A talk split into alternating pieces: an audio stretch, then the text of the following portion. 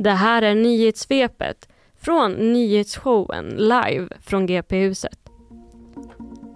Den man som igår skottskadades i Partille har tidigare dömts för mord, det rapporterar Partille Tidning. Mannen ska för fem år sedan knivhuggit en annan man till döds och dömdes till åtta års fängelse. I somras blev han villkorligt frigiven, men om det finns någon koppling mellan domen och gårdagens skottlossning är fortfarande oklart.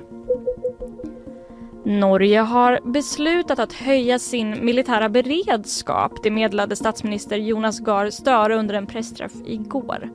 Bakom beslutet finns inget konkret hot utan det handlar om det allt sämre, det allt sämre säkerhetsläget i Europa och innebär främst att omprioritera resurser.